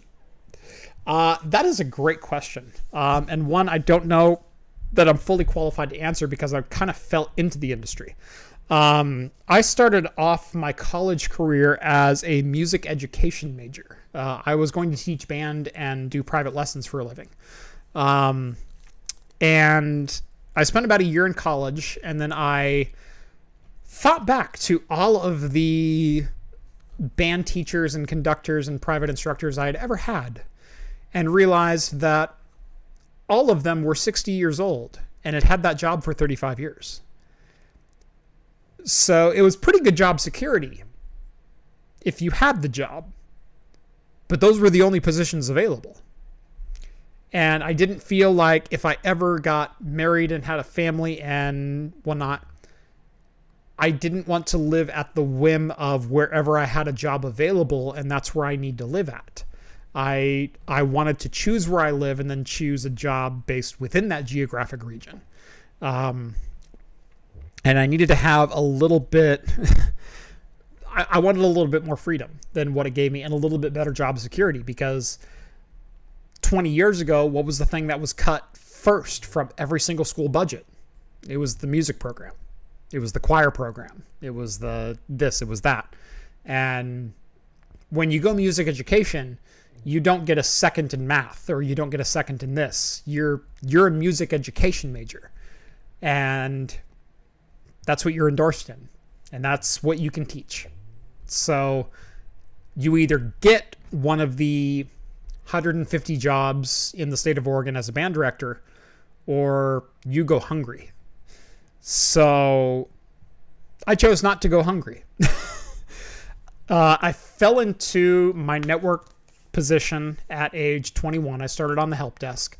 And by age 23, I had become the second in command server administrator.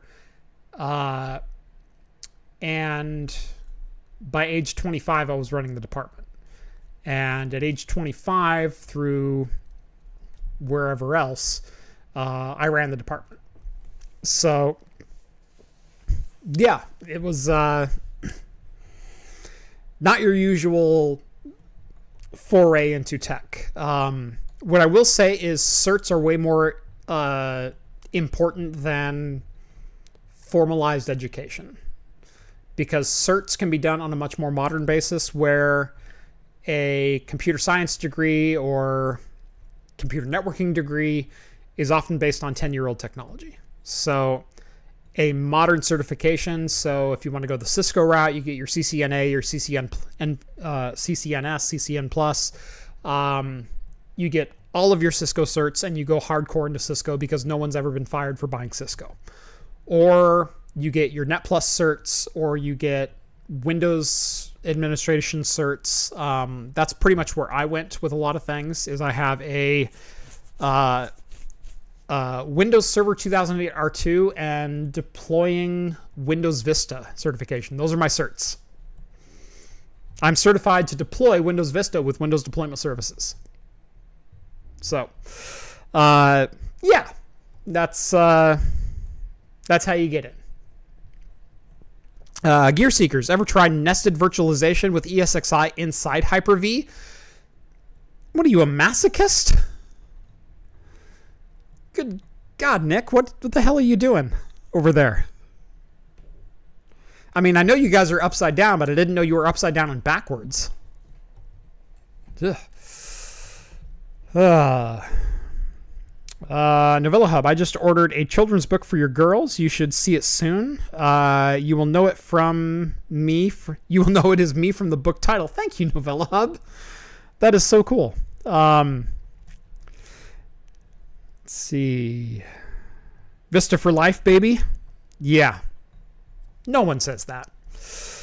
Um, I did say on the air the other night I think I was on the uh, the Discord after show chat. We were chatting on Saturday Saturday night after I had dried my feet off. Um, that uh, Vista, as bad of a rap as it gets, um, it was actually okay.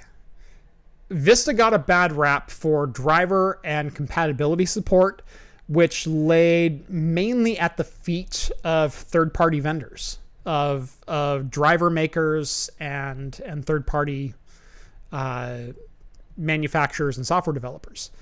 It didn't necessarily lie with Microsoft, but the thing is, if something doesn't work on Microsoft Vista that does work on XP, Microsoft gets the blame. Um, best response ever. That is the response I was expecting. uh, uh, have I tried vSphere, NSX, vSAN, VSCF suite together uh, with SDDC? Um, I've never ran the entire suite. Um, I I have a license for just about anything that I want. Uh, insert Captain Jack Cat here. Um, but uh, yeah, no, I I've never ran the entire suite in deployment because number one, I never had five thousand dollars to spend on licensure to make it actually legit. Number two, I didn't have five thousand dollars to spend on a whim to possibly migrate off of a Hyper-V environment where my data center licenses for all my Hyper-V servers were also free. Because that's the one thing that if you run Hyper-V, you can run Windows inside Hyper-V for free as long as you pay for the either device or user cals. And so it really lowers the price of getting Windows Data Center and Windows Standard. Um, where data center is usually like $1,700 per license, and then you have to play, pay device and user cals on top of that, depending on how it's going to be used. So, DHCP server, you have to license devices to get DHCP leases. So, you have to estimate how many devices are in your environment or will be getting uh, DHCP leases at any certain time. and that server has to be licensed for that number of, of devices or you fall out of compliance. Now, there's really no checks and balances in that because who the hell keeps track of that many DHCP records? But that's the way the licensure reads is if you run a Windows Hyper-V server with a Windows virtual machine underneath it as a DHCP server and only a DHCP server, you need device licensure for every device that gets a DHCP license from it. Yeah.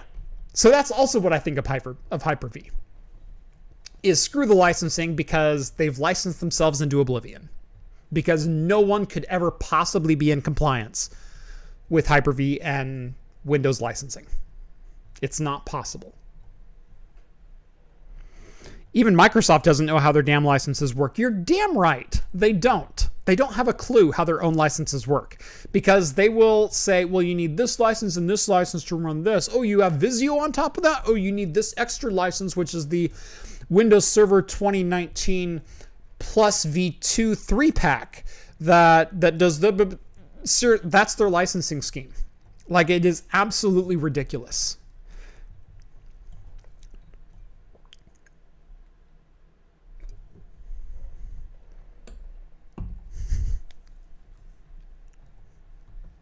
Jim says they want you to use Azure.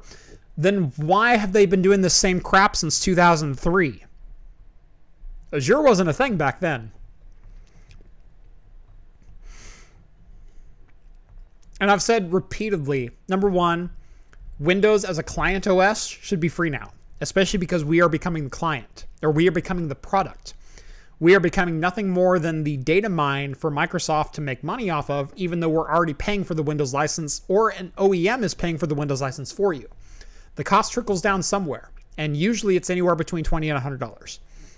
But if Microsoft is making money elsewhere off of your advertising data, Windows should be free. Period. And it already kind of is because you can activate almost anything as a Windows 10 license.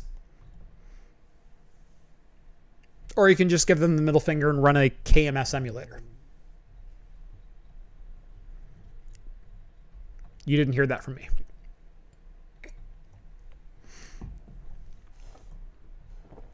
All right.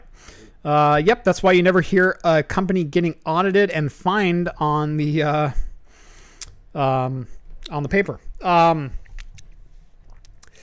I've had a couple of people that I've known who have been audited by Microsoft, and it's actually a a fairly pleasant process where they just want to make sure you're in compliance. They don't necessarily want to come after you with the hammer unless they find that you are literally not licensing anything and running everything for free.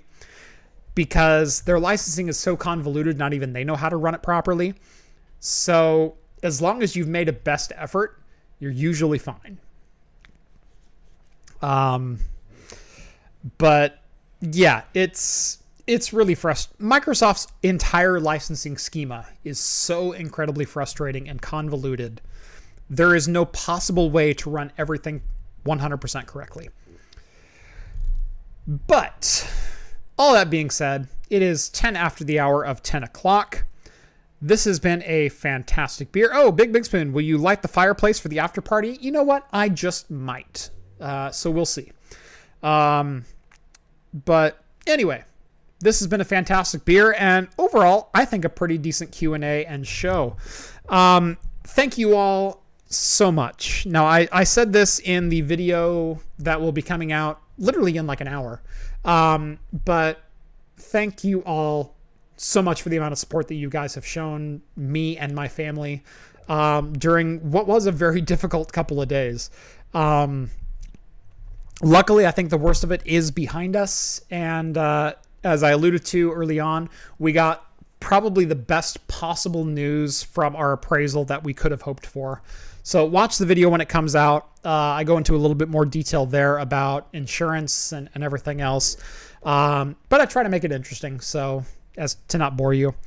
Um, but truly, I mean, I, I do this for a living. I get paid because you guys watch but uh, but you guys absolutely make it worth it. Uh, I I don't know how I ever got so lucky with the community, but the community watches my channel is the best, and I I really do mean that because Look at my Discord server. Where else can you have 500 people on the internet gather and no one's a dick?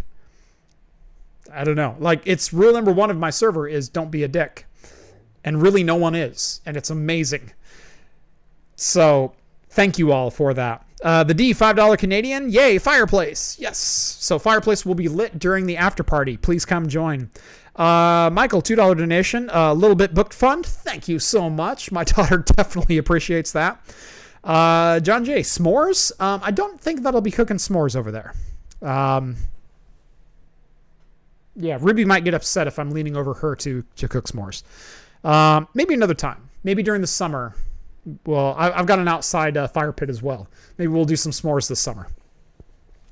Anyway, thank you so much for watching this episode of Talking Heads number 171. As always, I'm Jeff. Make sure to like this video if you liked it and subscribe to Craft Computing if you haven't done so already. Catch me on the replay over on Anchor.fm or wherever your favorite podcasts are found.